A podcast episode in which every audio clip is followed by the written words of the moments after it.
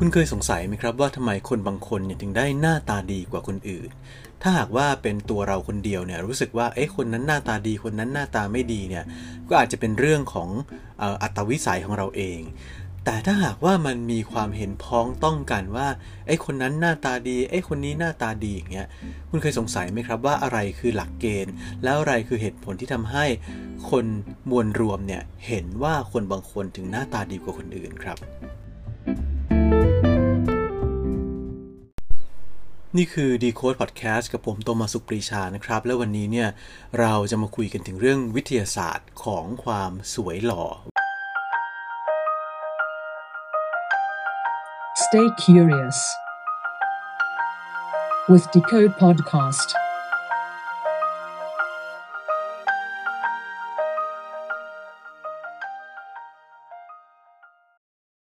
ที่จริงแล้วเนี่ยใครจะหน้าตาเป็นยังไงเนี่ย ไม่ใช่เรื่องน่าสงสัยเท่าไหร่นะครับ เพราะว่าหลักๆ ก็เป็นเรื่องของพันธุกรรมที่จะกำหนดให้ผิวเป็นยังไง หน้าตาเป็นยังไง เส้นผมเป็นยังไง จมูกโด่งหรือเปล่าสีของตาเป็นยังไงต่างๆ นานานะครับ แต่ว่าความหน้าตาดีเนี่ย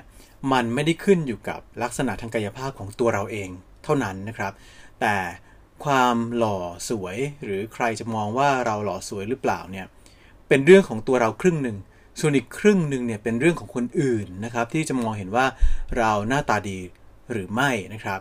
ก็อย่างที่เชคสเปียร์เคยบอกว่าความงามเนี่ยอยู่ในสายตาของผู้มองนั่นเองครับ ทีนี้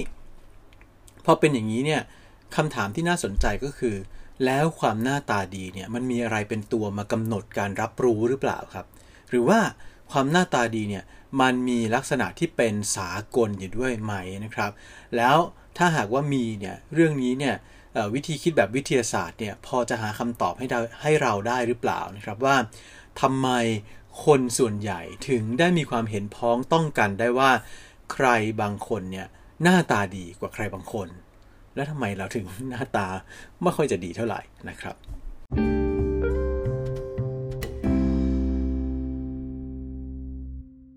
ทฤษฎีแรกสุดนะครับที่เขาคิดว่า เอ๊ะ คนที่หน้าตาดีเนี่ย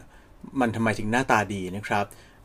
ทฤษฎีแรกเนี่ยก็คือเรื่องของสมมาตรหรือว่า symmetry ของใบหน้านะครับ อันนี้ไม่ใช่เรื่องใหม่เลย อันนี้เคยมีการศึกษาที่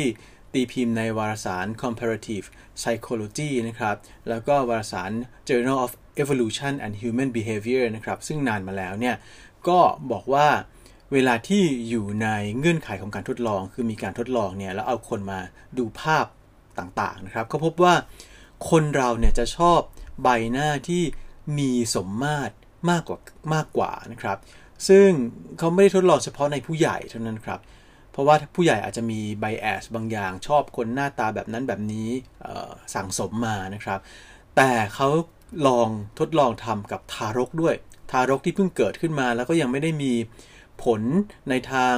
วัฒนธรรมอะไรต่างๆเนี่ยมามากระทบเนี่ยนะครับ เขาบอกว่า เวลาที่ให้ทารกเนี่ยมองดูภาพของใบหน้าคนที่มีความหลากหลาย เยอะแยะเต็มไปหมดเนี่ยนะครับ พบว่าทารกจะชอบ คือดูภาพนานกว่า คือชอบภาพของคนที่มีใบหน้าที่สมมาตรมากกว่านะครับ แล้วมันเคยมีการทดลองในทศวรรษ 90 เนี่ยนะครับ ก็พบว่าภาพคนที่ได้รับความนิยมจากทารกมากที่สุดเนี่ยนะครับ ก็คือดาราคนหนึ่งนะครับ ซึ่งก็คือ เดนเซลวอชิงตันนะครับ ซึ่งเขาพบว่าเดนเซลวอชิงตันเนี่ยมีใบหน้าที่มีสมมาตรสูงมากนะครับ และพบว่าเรื่องนี้เนี่ยไม่เกี่ยวกับสีผิว ไม่เกี่ยวกับเชื้อชาติ ไม่เกี่ยวกับอะไรต่อมีอะไรเลยนะครับ ไม่ว่าจะเป็นทารกเชื้อชาติไหนเนี่ยก็มีแนวโน้มที่จะจ้องมองใบหน้าของเดนเซลวอชิงตันมากกว่าคนอื่นๆ ทั้งสิ้นนะครับ แล้วก็จริงๆแล้วก็นอกจากทารกแล้วเนี่ยเขาเขายังไปทำใน นายลิงด้วยนะครับอาอาจจะดูเหมือนตายแล้วเอาทารกไปเทียบกับลิง แต่ว่าเขาก็อยากรู้นะครับว่าถ้าหากว่าเป็นสิ่งมีชีวิตอื่น ๆ ที่ใกล้เคียงกับมนุษย์ แล้วก็ไม่มีผลในเรื่องทางวัฒนธรรม หรืออคติอะไรต่างๆเนี่ยจะเป็นยังไงนะครับก็พบว่าในลิงเนี่ยลิงก็จะจ้องมองใบหน้าที่มีความสมมาตรมากกว่าใบหน้าที่ไม่สมมาตรด้วยเหมือนกันนะครับพูดง่ายๆก็คือว่าผลการทดลองในลิงกับในทารกเนี่ยเป็นแบบเดียวกัน แล้วก็ในมนุษย์ ทั่วไปเนี่ยก็เป็นแบบเดียวกันด้วยคำถามก็คือทำไมถึงเป็นแบบนั้นครับ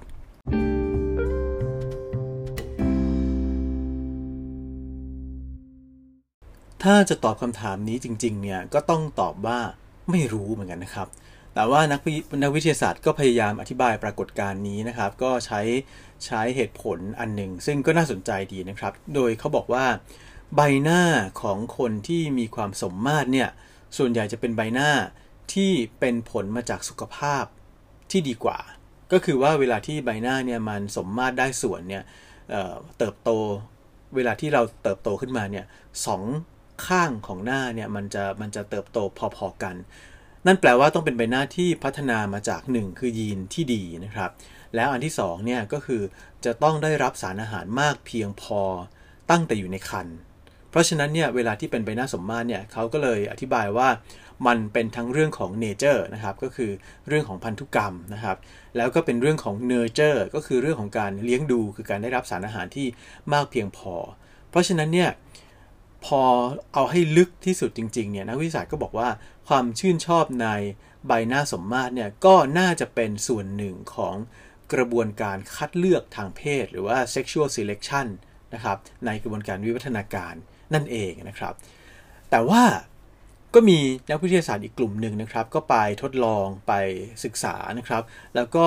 บอกว่าเออมันอาจจะไม่เป็นอย่างนั้นเสมอไปนะครับ เพราะว่ามีการศึกษาของมหาวิทยาลัยบรูเนลนะครับบอกว่ามีมีเขาศึกษาในวัยรุ่นประมาณ 5,000 คนนะครับเขาพบว่าไม่พบว่าในวัยรุ่นพวกนี้เนี่ยคนที่สุขภาพดี หรือว่าได้รับทั้งเนเจอร์เนเจอร์อะไรมาตลอดเนี่ย กับกับกับเรื่องของใบหน้าสมมาตรหรือไม่สมมาตรเนี่ยมันไม่ได้มีความสัมพันธ์กันนะครับอันนี้ไม่เกี่ยวกับเรื่องคนชอบหรือไม่ชอบใบหน้าสมมาตรแต่แต่แต่เป็นแค่เรื่องของความสมมาตรกับสุขภาพนะครับ เพราะฉะนั้นถ้าหากว่าอันนี้เป็นจริงเนี่ยมันก็จะไปคัดง้างกับอันเมื่อกี้ที่บอกว่ามันเป็นเรื่องของการเลี้ยงดูหรือเป็นเรื่องของคนที่มีสุขภาพใบหน้าที่ การที่มีใบหน้าได้สมมาตรเนี่ยเป็นคนที่มีสุขภาพดีกว่านะครับนั้นอันนี้ก็เลยก็เลยยังตอบไม่ได้แน่ชัดว่าการที่เราชอบหน้าคนที่สมมาตรเนี่ยเป็นเพราะว่าเราคิดว่าใบหน้าแบบนั้นเนี่ยเป็นใบหน้าที่สุขภาพดี แล้วก็สมบูรณ์แบบมากกว่าจริงหรือเปล่านะครับทฤษฎีหนึ่งนะครับที่หลายคนอาจจะฟังแล้วประหลาดใจว่าเฮ้ยการอธิบายว่าใครหน้าตาดีเนี่ย มันมีแบบนี้ด้วยเหรอนะครับนักวิทยาศาสตร์เนี่ยอธิบายอย่างนี้ครับบอกว่าการที่คนเราจะเห็นว่าใครหน้าตาดีเนี่ยเป็นเพราะคนคนนั้นเนี่ยมีหน้าตาอยู่ในค่าเฉลี่ยครับ คือคนอาจจะบอกว่าอ้าวจะค่าเฉลี่ยได้ยังไง หน้าตาแบบหน้าเดทคุกหน้าเดทอย่างเงี้ยหรือยาย่าอย่างเงี้ยเป็นหน้าตาแบบที่เป็นค่าเฉลี่ยเหรอ คำตอบก็คือคำว่าค่าเฉลี่ยในที่นี้เนี่ยมันไม่ใช่ค่าเฉลี่ยในแบบที่เราคิดนะครับว่ามีหน้าตาธรรมดาธรรมดาอะไรแบบนั้น แต่ว่าคนที่หน้าตาดีเนี่ยหน้าตาโดดเด่นเนี่ยจะหมายถึงคนที่มีค่าเฉลี่ยของลักษณะบนใบหน้า ในทางคณิตศาสตร์นะครับ ที่อยู่ในค่าเฉลี่ยของคนทั่วไป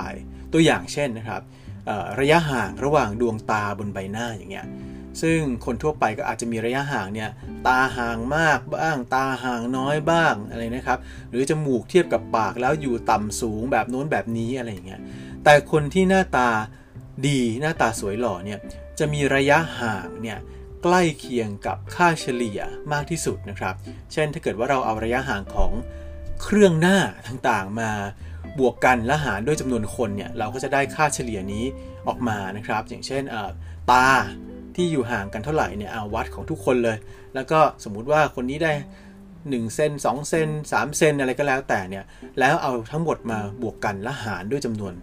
คนที่เราวัดเนี่ยนะครับ ก็จะได้ค่าเฉลี่ยนี้ออกมา ก็พบว่าคนที่ใบหน้าที่มนุษย์ด้วยกันชื่นชอบที่สุดเนี่ยจะมีเครื่องหน้าที่มีระยะห่างต่างๆเนี่ยใกล้เคียงกับ ค่าเฉลี่ยมากที่สุดนะครับ อันนี้เป็นผลวิจัยมาจากมหาวิทยาลัยแห่งรัฐแคลิฟอร์เนียในซานดิเอโกนะครับแล้วก็มหาวิทยาลัยโทรอนโตในแคนาดานะครับแล้วก็เอาเข้าจริงเนี่ยเรื่องนี้เนี่ยก็ไม่ได้หมายเท่าไหร่นะครับ เพราะว่าเคยมีรายงานมาตั้งแต่นู่นเลยศตวรรษที่ 19แล้วนะครับ บอกว่าในวารสาร Nature นะครับ บอกว่าคนที่ถูกมองว่าหน้าตาดีที่สุดเนี่ยคือคนที่มีลักษณะต่างๆ บนใบหน้าเนี่ยผสมกลมกลืนมากที่สุดนะครับ พูดอีกอย่างหนึ่งก็คือมีทุกอย่างอยู่ในค่าเฉลี่ยนะครับ อย่างเช่น จมูกก็ไม่โด่งเกินไป หรือแบนเกินไป ปากก็ไม่กว้าง หรือแคบเกินไปนะครับ เอาละถัดมาก็ถึงคำถามว่าอ้าวแล้วทำไมมนุษย์เราถึงได้ชอบใบหน้าของคนที่มีค่าเฉลี่ยมากกว่าล่ะครับ ถ้าจะให้ตอบกันจริง ๆ ก็ต้องตอบว่าไม่รู้อีกเหมือนกันนะครับ แต่ว่านักวิทยาศาสตร์เนี่ยก็จะชอบหาคำอธิบายมาอธิบายนะครับ ก็จะมีการศึกษาอีกชิ้นหนึ่งนะครับ ที่เสนอบอกว่าใบหน้าของคนที่เป็นค่าเฉลี่ยเนี่ยมันแสดงให้เห็นว่าคนคนนั้นเนี่ยมีพันธุกรรมในตัวที่มีความหลากหลายนะครับ ก็คือรับโน่นรับนี่มาอยู่ในตัวเนี่ย ทำให้มันมีลักษณะที่มันถัวถัวกันไปเฉลี่ยกันไป คือถ้าหากว่าใบหน้ามันเหวี่ยงไปทางใดทางหนึ่งมากเกินไปสมมุติว่า ตาตาตาขีดตาตีอย่างเงี้ยนะครับ ก็อาจจะมีพันธุกรรมที่ไปทางคนจีนมากหน่อย หรือว่าผิวสีโน้นสีนี้ก็จะมีพันธุกรรมแบบโน้นแบบนี้อะไรอย่างเงี้ยเขาบอกว่าโดยทั่วไปแล้วเนี่ยคนที่มีพันธุกรรมที่หลากหลาย อย่างเช่นเป็นลูกครึ่งลูกเซี่ยวเนี่ยนะครับ ก็จะมีข้อได้เปรียบทางสุขภาพมากกว่า เพราะว่าพันธุกรรมหลากหลายก็ย่อมต่อสู้กับเชื้อโรค แล้วก็ความป่วยไข้ต่างๆเนี่ยได้ดีกว่านะครับ เราก็เลยมีแนวโน้มจะมองว่าคนที่มีใบหน้าแบบค่าเฉลี่ยเนี่ยจะเป็นคนหน้าตาดีนะครับ ซึ่งอันนี้ก็กลับไปหา sexual selection อีกเหมือนกันก็คือเป็นคนที่เราชอบเราอยากเลือกเข้ามาเป็น คู่ชีวิตของเราเพื่อจะได้มีลูกมีหลานกันต่อไป ก็จะได้เป็นลูกหลานที่แข็งแรงหรือต่อสู้กับโรคภัยไข้เจ็บได้ได้เก่งกว่าอะไรแบบนี้นะครับ แต่ว่ายังมีอีกคำอธิบายหนึ่งนะครับเขาบอกว่าใบหน้าของคนที่มีค่าเฉลี่ยมากๆเนี่ยมันทำให้คนอื่นอยากมองมากกว่า เพราะอะไรรู้ไหมครับ เพราะว่ามันมีคุณสมบัติที่เอื้อให้คนจำนวนมากเนี่ยรู้สึกคุ้นเคย กับใบหน้าอันเนี้ยมากกว่าใบหน้าที่ไม่อยู่ในค่าเฉลี่ย คือถ้าเกิดว่าใบหน้าต่างไปจากเราเลยมากๆเนี่ยต่างไปจากญาติพี่น้องของเราต่างไปจากคนในเชื้อชาติของเราในสายตระกูลไม่ใช่สายตระกูลสายพันธุ์ของเรา เช่นเป็นคอเคเซียน หรือว่าเป็นคนเอเชีย คนแอฟริกาอะไรเงี้ยคนก็มักจะชอบมองใบหน้าของคนที่หน้าตาคุ้นเคยมากกว่านะครับ แต่ทีนี้ถ้าหากว่าคนที่มีค่าเฉลี่ยเยอะ เฉลี่ยมีทั้งแอฟริกา มีทั้งเอเชีย มีทั้งผิวขาวอยู่ในตัวคนคนเดียวกันเนี่ย มันก็จะทำให้คนเนี่ยชอบมองมากกว่า เพราะว่าคนจะรู้สึกว่าคุ้นเคยกับใบหน้าแบบนี้มากกว่านะครับ อันนี้เคยมีงานวิจัยนะครับมารองรับ เป็นการศึกษาในคนสองกลุ่ม คือชาวอังกฤษกับชาวแอฟริกัน ชนเผ่าหนึ่งชื่อชนเผ่าฮัตซานะครับ ซึ่งเป็นชนเผ่าล่าล่าหาอาหารในแทนซาเนียนะครับเเพื่อเขาเขาจะดูว่าคนสองกลุ่มเนี่ยที่มีปุ่มหลังทางวัฒนธรรมที่ต่างกันมากๆเนี่ยนะครับ จะมองความงามต่างกันยังไงนะครับ โดยที่ก็เอาทั้งภาพของคนอังกฤษกับคนฮัตซาเนี่ยมาให้คนทั้งสองกลุ่มได้ดูเนี่ยนะครับเขาพบเขาพบอย่างนี้ครับเขาพบว่า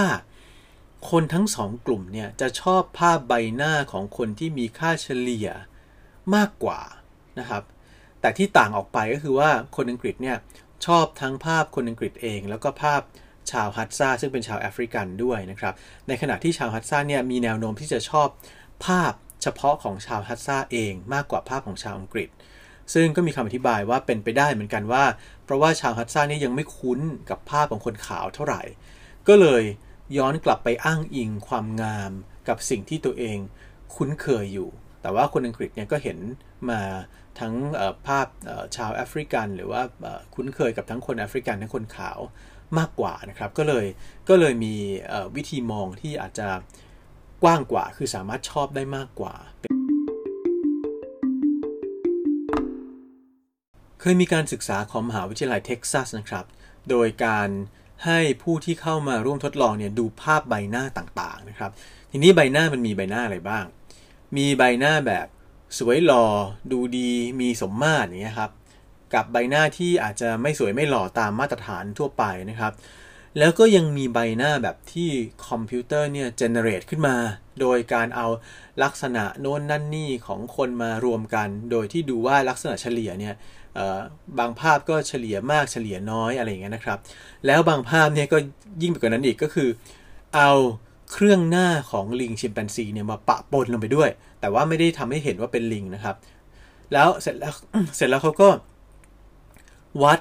คลื่นไฟฟ้าสมองนะครับ เขาพบอย่างนี้ครับเขาพบว่าถ้าเป็นภาพของมนุษย์เนี่ยสมองของคนที่เข้าทดลองเนี่ย จะประมวลผลได้เร็วกว่าภาพที่มีใบหน้าของลิงปนอยู่นะครับ ซึ่งผู้ดูภาพนี่ไม่รู้หรอกว่ากำลังดูภาพที่มีความเป็นลิงปนอยู่ด้วยนะครับนักวิทยาศาสตร์ก็อธิบายซึ่งไปอธิบายไปตอบรับกับเเมื่อกี้นี้นะครับ ที่บอกว่าที่เป็นอย่างนั้นก็เพราะว่าคนเราจะชอบ หรือว่าจะประมวลผลเร็วกว่า กับสิ่งที่เราเนี่ยคุ้นเคยมากกว่านะครับ ซึ่งในกรณีนี้ก็คือลักษณะของใบหน้าแบบมนุษย์ แต่ อาคำถามก็เกิดขึ้นมาละว่า แล้วใบหน้าที่คอมพิวเตอร์สร้างขึ้นละ่ะ มันไม่ใช่ใบหน้ามนุษย์แน่นอนอะ่ะเขาพบอย่างนี้ด้วยนะครับว่าถ้าหากว่าเป็นใบหน้าของคนหน้าตาดี คนคนจริง ๆ ที่เป็นหน้าตาดีเนี่ยสมองผู้เข้าทดลองเนี่ยจะประมวลผลเร็วกว่าตื่นเต้นตื่นตัวมากกว่า การเห็นภาพของคนหน้าตาไม่ดีนะครับ แต่ที่สมองตื่นตัวมากที่สุดเลยก็คือ ตื่นตัวต่อภาพที่คอมพิวเตอร์สร้างขึ้น โดยที่นำลักษณะเฉลี่ยต่างๆ เอามาทำให้ใบหน้านั้นอะมันมีเป็นไปตามค่าเฉลี่ยมากที่สุดนะครับ ซึ่งซึ่งก็ไปยืนยันอีกนั่นแหละว่า เออ ต่อให้เป็นภาพที่ไม่ใช่คนจริง ๆ นะครับ เป็นภาพที่ถูกสร้างขึ้น แต่พอมันมีค่าเฉลี่ยเนี่ยกลายเป็นว่าเราอะชอบภาพแบบนั้นมากที่สุดครับ อันนี้ก็อาจจะเป็นคำอธิบายอย่างหนึ่งนะครับ ต่อความสวยความหล่อด้วยนะครับ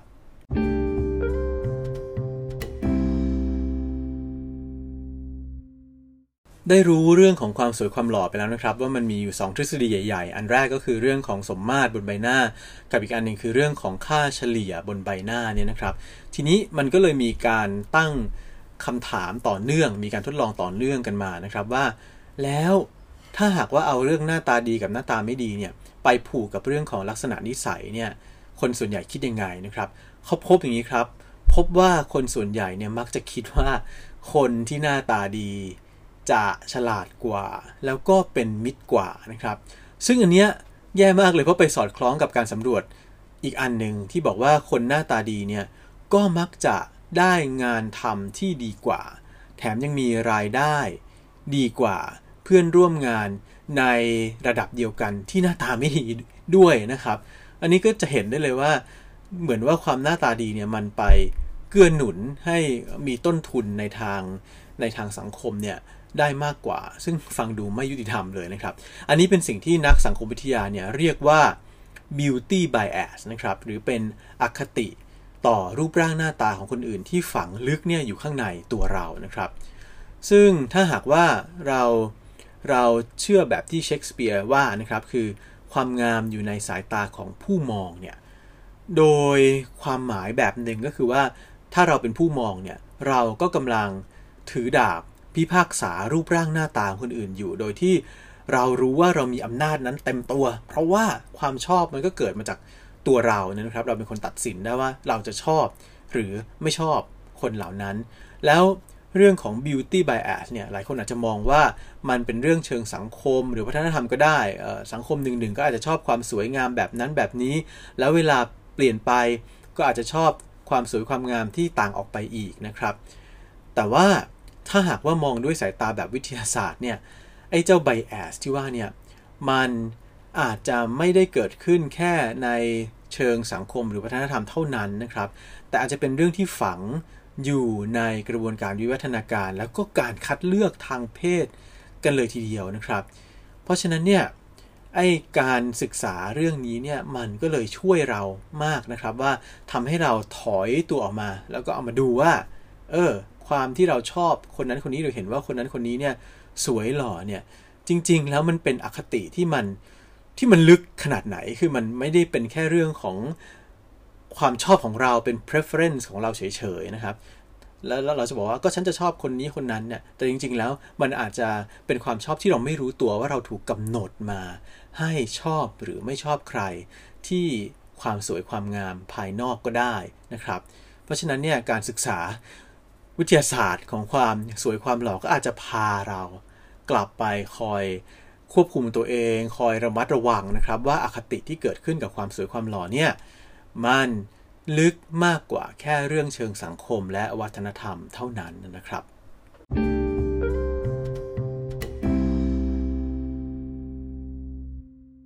และนั่นก็คือ Decode Podcast กับผมโตมาสุขปรีชานะครับ ในตอนที่ว่าด้วยเรื่องของความหน้าตาดีความสวยความหล่อนะครับติดตาม Decode Podcast ได้ทาง Spotify นะครับ ทาง Apple Podcast ทาง Google Google Podcast แล้วก็ทาง